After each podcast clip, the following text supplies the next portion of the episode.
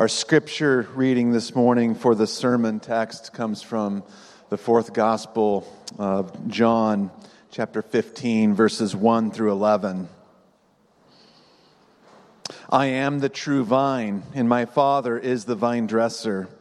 Every branch in me that does not bear fruit, he takes away, and every branch that does bear fruit, he prunes, that it may be more fruitful.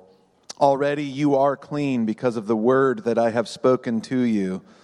Abide in me, and I in you.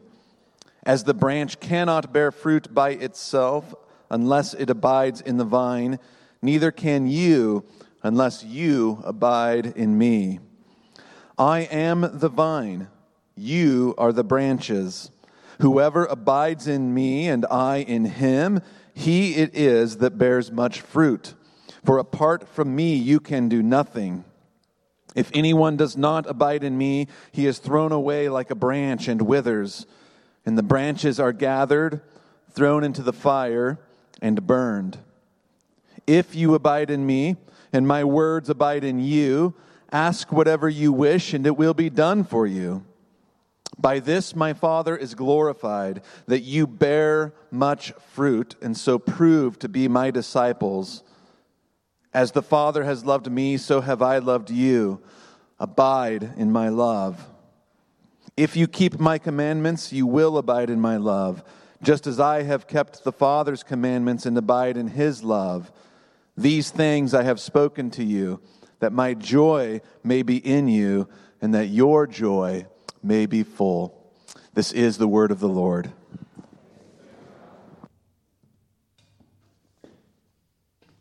Thanks so much, Joe. Would you just join me in prayer? Father, we thank you that you supply us with life, that you are the source of our life, you're the source of our joy, you're the source of our being every day. And I pray, Lord, that we would be able to enjoy and take hold of real life, that we would be able to get tapped into you more and more fully, uh, and to know that you are where our life comes from. In Jesus' name, amen. So, uh, another quick reminder I know uh, Shelton went over this, but uh, next week we're going to be shifting uh, our start of worship time to 11 o'clock.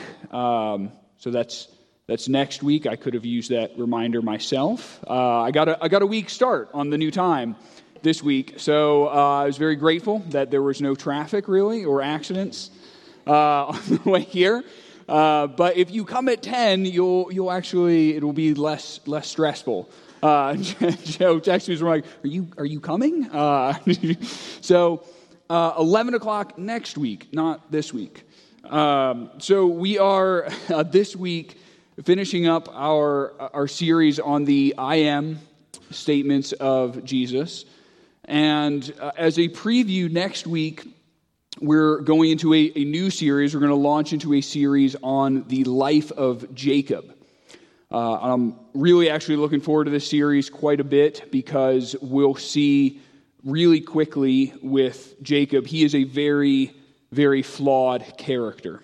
Uh, and so the focus of this series is on how God uses and redeems us uh, with our flaws. We're going to see that in Jacob, and hopefully we'll get a sense for how God redeems and uses us in the midst of our flaws. Uh, so that's going to be starting next week. This week, we're concluding, though, with these seven I am statements from Jesus. This week, we're on the last one, chapter 15. Jesus says, I am the vine, and you are the branches. So I'm the vine, you are the branches. And this passage is really it's the unfolding of a rather lengthy, perhaps one of the longest forms of analogies that Jesus uses to get at how we are to understand our relationship with him. He spends a lot of time on this analogy. Uh, and so before we go any further into this analogy, I think it's helpful for us to ask, well, where is this going? And so what? Or what, what will we get out of this if we, if we really get this analogy? If we really understand this, if we grasp what Jesus is trying to get us to know about us and Him, what will that result in? And there's two things. There's two things that will come from that, and they are purpose and joy. We're going to get purpose and joy if we understand this teaching. So, pretty high stakes here. Uh, I'm getting this from verse 5 and verse 11. So, take a look. If you, if you keep your Bible or your app, whatever, open in front of you, I'll, I'll refer to some of these verses as we go along. You can see in verse 5, this is what happens if you abide. Jesus says, Whoever abides in me and I in him, he it is that bears much fruit. All right, so in the context here, Jesus is the vine and, and we are the branches. And so bearing a lot of fruit would be fulfilling your purpose as a branch, okay? And then verse 11, Jesus says, I have spoken these words that, right, in other words, here's why. Here's why Jesus has just said all this. Here's why he's given us this big, long analogy. Here, here's the reason so that my joy may be in you and that your joy may be full. So, this is what Jesus wants for us to get out of this analogy, out of this teaching. He wants us so that we're, we're bearing fruit and fulfilling our purpose, and that we are getting closer to a fullness of joy. So, again, there's a lot here that Jesus is, is wanting us to receive. And these two things are actually very closely related purpose and joy. And as an aside, I'm not going to spend all of our time here, but a, a, lot of us, and myself included here, a lot of us live a lot of our lives without much joy. I'd say that's often the case. And, and we're not always consciously aware of that. I, I think that would be very hard to be, but we're bothered by this. I think at a, at a deep level, we're bothered by, I, I'm not having as much joy as I should. And so we go around our lives trying to look for how do I get more joy from life? And most commonly, if you look for the answers that the world has to offer, most commonly, it's going to offer some form of recreation and consumerism. Right, so buy more stuff, do more fun things. That's how you'll be happier. That's how you'll have more joy. Entertainment and comfort. Those are the those are the main solutions. And so what happens then is you have uh, people they're you know lounging in their giant uh, entertainment rooms. You're sipping your your custom wine or your micro brew and wrapping up your fourth show of netflix in a row. And you get up from all that and like boy why don't i feel more happy? Oh it's because that's not actually your purpose and then you have people on the other side and this is probably more of a temptation for myself, but uh, all of us are going to fall on one side or the other, and sometimes just depends on what day it is. But uh, you believe that, well, the real pathway to joy is in achievement and success. And so, if I just climb high enough, if I just do enough, if I just make enough money, if I just become a, a, a noteworthy enough person, then I'm going to be satisfied. All right, and of course, if you think about that for 10 seconds, right? And you start thinking about famous people that you know or see, you think, huh, why is it that none of them seem very happy? It's because that's not actually your purpose either. And so our purpose and our joy is found in bearing fruit. And you do that by abiding in Jesus, with this, this vital relationship with the vine, Jesus. That's what this passage is telling us. So, the main point for us this morning is to bear fruit by abiding in Jesus. Bear fruit by abiding in Jesus. And what I want to sort of focus our time on is uh, the key word from this passage. Anybody want to take a wild guess what the key word in this passage is? Just, just shout it out if you, you got an idea. Yeah, abide, right? This, this word occurs 10 times in the course of 11 verses. So, safe to say that's a pretty important word for this passage. And this passage gives us basically three descriptions or three explanations of how we abide in Jesus. All right, so, so that's where we're going. So the first way you abide is by focusing on Jesus. All right, second way you abide is by being filled with his word. And then the last one, the way the last way you abide is by following his commandments. All right, so that's where we're going. That focus on Jesus, be filled with his word, and you follow his commandments. Now, before we go any further into talking about these various ways and, and this analogy, I, I, think it's helpful for, in order for us to understand this analogy, to understand two words. There's some two pretty important words in this. One of them is fruitfulness, and the other one is abiding. All right, so what do these two words mean? Fruitfulness and abide. Well, fruitfulness, fruitfulness is a little bit harder to pin down because fruitfulness, generally speaking, is that you are showing how great, how awesome Jesus and God is. That's being fruitful. And so the fruit, that sort of fruit, is going to differ from tree to tree. I, I think we can understand that. And, but I, I think we can all also understand that although there are different kinds of trees, and so there's going to be different kinds of fruit, we want to be fruitful right, in bearing whatever sort of fruit or nut or flower it is you're supposed to be making. You want to make a lot of it. Okay, that, that's what being fruitful means. I, I think we can understand that. That's a tree fulfilling its purpose, it's doing its job.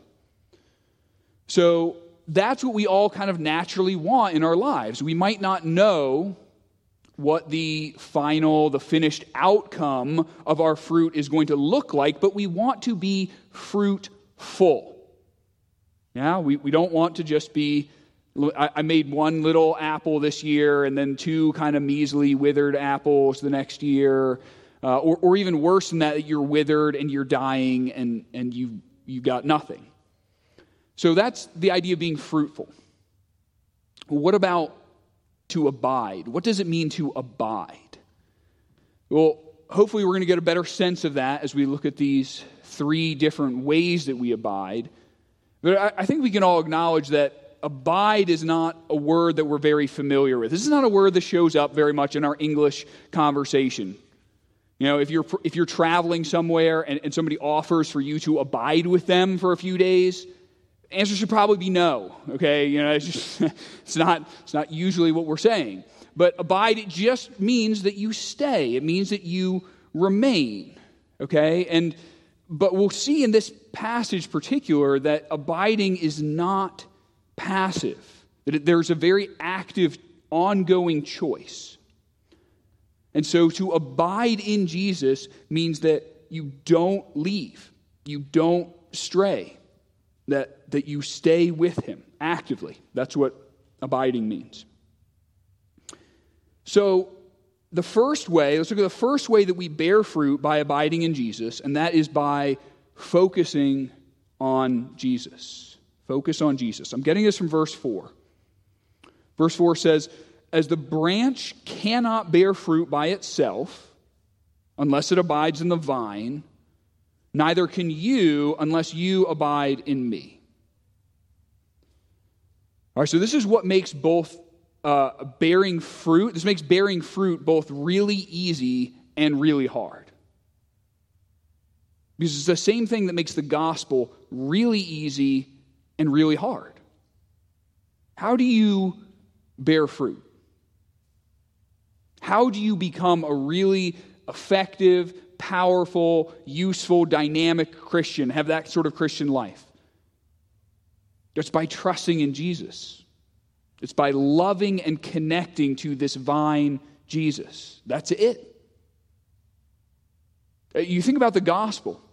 What is the message of the gospel? It's don't look at yourself. Don't look at how worthy you are or unworthy you are. Don't look at what standards you're living up to or not living up to, or whether you have arrived at a position in your life that you think that you now can start bringing some religion. You're, you're okay enough. I'll start bringing some religion into my life. The message of the gospel is, is look at Jesus. Look at how much he's done for you. Look at how amazing that he is. Look at how much he loves you. Receive the life, just receive the life that he is going to give you. Right? And that's that's really easy and really hard. So I mean, this is the picture of the branch. It wants to bear fruit, it wants to produce this fruit, but it's got to get all of its life, all of its vitality, all of its nutrients, all of its resources from the vine. It, it, it can't do anything without that. So, it, but as it does that, the fruit is just going to come. It's just going to happen.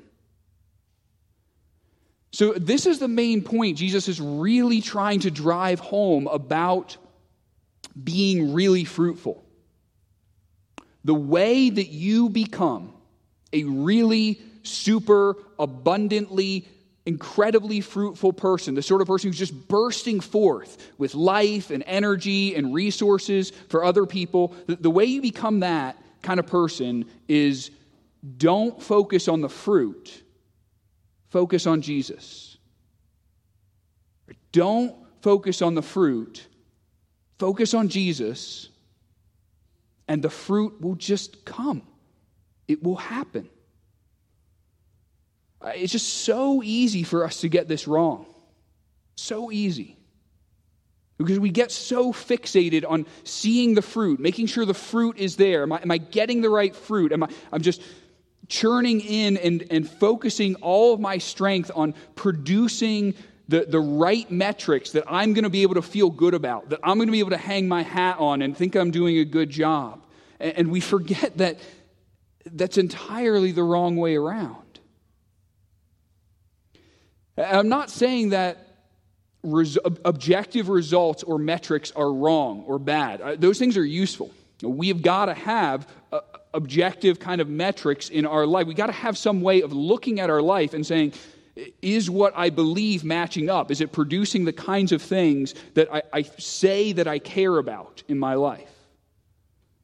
But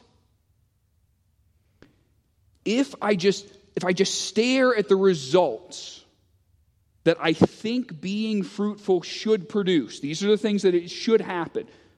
Here's what can happen, right? I want you to hear this because it's tricky. You may actually be able to manufacture those results. You can do that, but that's not the same thing as being truly abundantly fruitful or having this, this sort of eternal impact that God might have you to have. Let me just give a, a practical example here. I'm just going to take as an example the, the fruit of radical hospitality, right? Because this is a value that we have here at All Saints, which, by the way, all values are fruits. That's what you're doing when you, you sort of you label a value. You're saying, we want, this is the fruit. We want to see this. And by the way, this is an amazing, just an awesome incredible, Christ honoring, Bible filled fruit to look for, right? This idea of radical hospitality. And for what it's worth, right, in, in the small time that we've been here, my, my wife Liz and I, we've really felt this. Or we've really felt this from you guys. We felt really well cared for and, and loved and, and received and, and that, that hospitality. But here's what can happen, right? When, when you have any sort of fruit. Here's what can happen. Right? Let's say that I come into All Saints, right? And you know, I, I like it here well enough. It, it seems like um, you know there's some really good worship here, and people are generally pretty nice, and I, I can tolerate the preaching. All right, so I figure, okay, um, this is this is good. And, and so, uh, but I, I, decide as I, decide to become a member of All Saints, I hear part of being a good member of All Saints is radical hospitality. Okay, great. So I think, all right, I am going to really do this. I am just going to knock this out. I am going to be so stinking hospitable. I, am I'm just, I'm going to be having people in my house all the time. So many people. They're just going to be tripping over each other. I'm, I'm going to be stuffing their faces with zucchini bread. It just, it's going to be nothing against zucchini bread, uh, but it's, it's going to be amazing. All right, and maybe that's who you are. right? Maybe, maybe God has, has gifted you in that way, right? And that's, that's terrific, right? But I, I, can tell you for myself, if I were to do that, I, I would run out of people to invite in, in like two weeks, right? Because Justin w- would not be in a very hospitable mood after about two weeks, right? You not want to be around me. Uh, so I think it, it goes without saying, though, that is not how you become radically hospitable. You become radically hospitable by looking at Jesus. Right? And as you begin to see Jesus, you begin to see the sort of sort of person, sort of God that he is and how he treats you and others right? And, and how loving and open armed and, and gracious and non judgmental he is, right? And that he is that way to you, right? That, that he is accepting of you and loving and, and laying down his life for you, then you will become more hospitable. It, it will just happen and it will affect the entirety of your life. It will affect how you treat everybody, how you encounter others, how you have conversations. Right? It won't just be this one kind of little metric of how many people did I get inside my house. Right? It, it will be this Christian transformation, right? It's this whole life, full transformative kind of thing. Right? That's why you can't just focus on a fruit. you got to focus on Jesus. So let me go on to this second thing that abiding means. It means that you are being filled with His Word. I'm getting this from verse 7. He says, If you abide in me, and my words abide in you, ask whatever you wish, and it will be done for you. Now, this is one of those infamously hard sayings of Jesus. And uh, it's almost exactly the same, actually, as a promise Jesus makes one chapter earlier. If uh, you look in chapter 14, this is verses 13 to 14, almost the same promise. Jesus says, Whatever you ask in my name, this I will do, that the Father may be glorified in the Son. If you ask me anything in my name, I will do it. I, this is hard, right? Because that is a pretty extravagant promise. What is being promised here? What do we do with this? Now, fortunately, the verse in our chapter gives us a little bit better understanding of what Jesus is getting at. But before we go back there, I, I want to look at one other verse in the New Testament. It gives us some guardrails of what is not being promised. So this is James chapter 4, verses 3. You can go there. I'll just read it, though. He says, You ask and do not receive. Why? Because you ask wrongly to spend it on your passions. All right? So, very clearly, if you ask, okay, God, would you please give me a million dollars in Jesus' name? It's not going to work like that. So, uh, what is being said here? We'll go back to our passage, chapter 15, verse 7. And you can see in this verse, Jesus is telling you that you need to abide in him, but then, instead of Jesus abiding in you, like it says in verse 4, now this time it is his word that abides in you. All right, so we can see here there is a super close identification of Jesus and his word, Jesus and scripture. So the more you have God's word shaping you, abiding you, directing you, the more that you are going to be connecting with the person of Jesus himself and his spirit. And, as we learn from this verse, the more you are being filled with God's word, the more likely you are to pray the kinds of prayers that are going to be in alignment with His will, the kinds of prayers that God is going to say yes to because you're abiding in His word. So if you walk away from this morning thinking, okay, well, how do I do this? How, do I get more of Jesus abiding in me? Or, how do I get more abiding in him? Uh, this is one really big piece of it, right? that, that we get more of Scripture in our heads and in our hearts. But we move on to the last way, the last way that we abide, and this is following his commandments. So we abide by focusing on Jesus, not the fruit, by being filled with his word, and then lastly, here, by following his commandments. I don't think it's insignificant that this one comes last. Because if this is where you start, you start by saying, okay, I'm going to, uh, uh, the way I'm going to abide by Jesus and track with him and be connected to Jesus is by doing the right things. You got the entire analogy wrong. You, you missed the whole point of the analogy. so Jesus is saying there's an organic picture here right? And, and, where Jesus is the vine and we are the branches. And, and it's a growth, organic picture. It is not a step by step plan that if you do these things, right? And so our growth and our fruitfulness is dependent on this organic, vital, life giving connection that we have with Jesus that makes us fruitful people. The tree doesn't make an apple and then decide, oh, I'm an apple tree.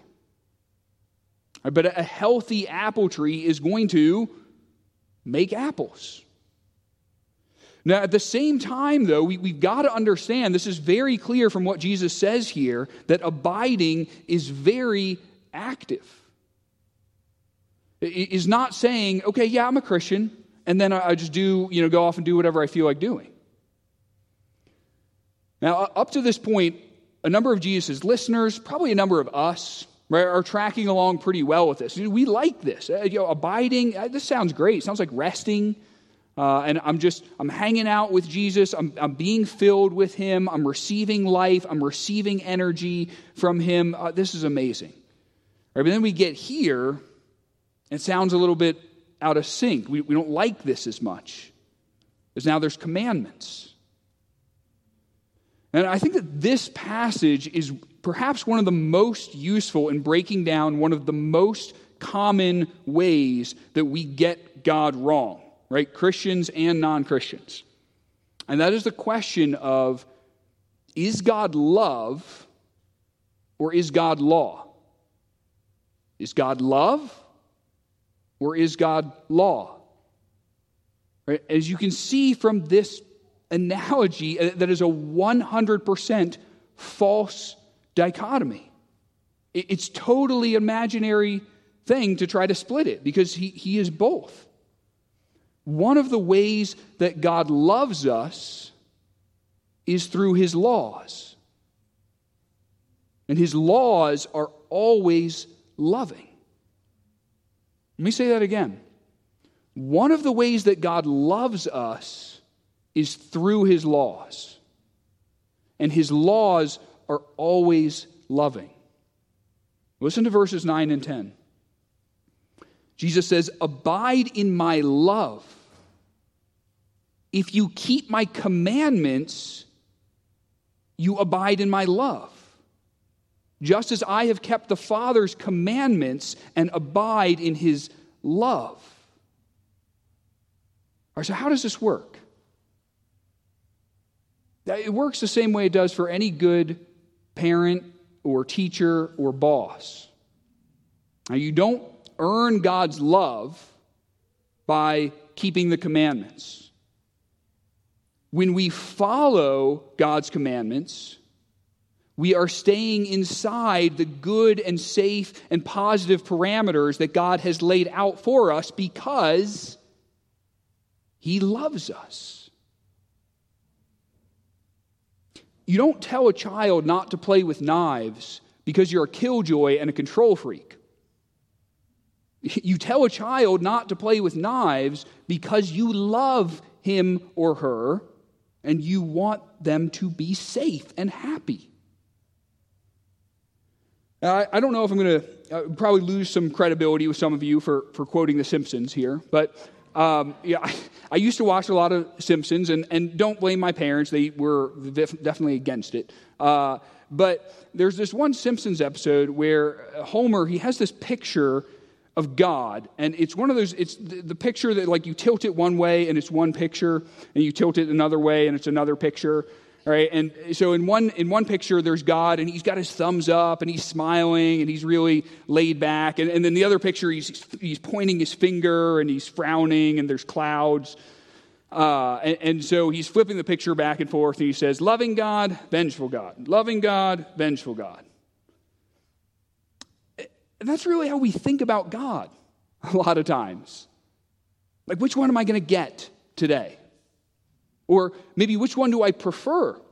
Do I want the God who's really kind of chilled out and bro God and he's really easygoing? Or, or do I want the God that's, that's condemning other people for doing the wrong things while I'm, of course, doing the right things?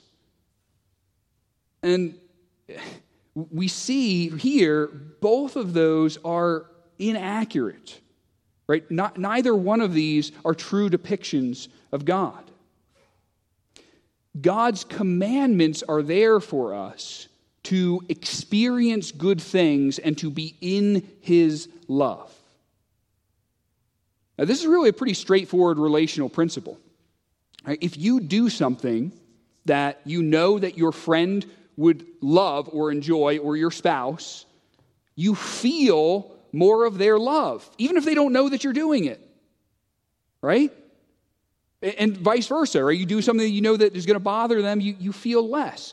And so, what God is trying to tell us is that we can abide in, we can experience more of the atmosphere of God's love by pursuing the things that He tells us. It's not that God changes, but we, we experience more of that. Let me close by just offering one more practical takeaway. So, the main point is that Jesus wants us to bear a lot of fruit by abiding in him. And you do that by focusing on Jesus, not on the fruit, by being filled with his word, and by following his commandments. All right, great. But that's, you know, three things. Each one of those things is pretty broad. So, uh, what can I do? What can I do tomorrow to move toward being more in a place of abiding? Well, the simple answer to that is pray. Uh, because as we hear in this passage, Jesus tells us clearly, you and I can't do anything. We can't do anything apart from God and apart from Jesus. And that includes more abiding. So you got to pray. But I understand that telling you to pray is only helpful up to a point. So uh, let me give one more analogy. And you know, it's a bad analogy, so I apologize up front. But hopefully, precisely because it is such a bad analogy, maybe it's going to stick in your mind some. Uh, but so you're all familiar with the game of freeze tag. You, you run around and you try to be the last one uh, frozen and, and tagged. Well, in this game, though, there is always a safe place, right? There's always, it's usually like a giant tree or a building or something like that. And that's your home base right? And so you, you know as long as you're there as long as you're, you're touching that you're safe right? So sometimes you're, you're, holding your hand on it you, go, uh, uh, uh, uh, you do that or you like you leave and run for like two seconds and you run back to home base. Jesus is our home base okay? He, he's our he's our safe place. And so to abide in jesus means you're making a lot of trips back to home base right, throughout the day. It's, it's kind of like these touch points that, that we grow in doing of like, what uh, I'm going through my life and what would Jesus have to say about this? What would Jesus be thinking about this? Uh, uh how would he want me to represent him better in this conversation or this task? How, how can I connect with Jesus while I'm doing this. And of course, if you get frozen, what's the first thing you got to do? You run back to home base. And so that's what I want us just to be praying that, that we could be doing more frequently, more regularly in our lives. Would you pray with me? Jesus, I, I thank you that you give us the strength and the resources, the energy that we don't have. We don't have to muster it up ourselves. We don't have to, to really just clench our fists and push and, and hope that we're going to produce and squeeze out a, a fruit. Uh, or more fruit than we have before. But, but we get that energy and life simply by abiding in you. Would you help us to focus on you? Would you fill us with your word? Would you enable us to be following your commandments? So that we stay in this continual connection with you and, and that, that that is a joy and a safe place. In Jesus' name, amen.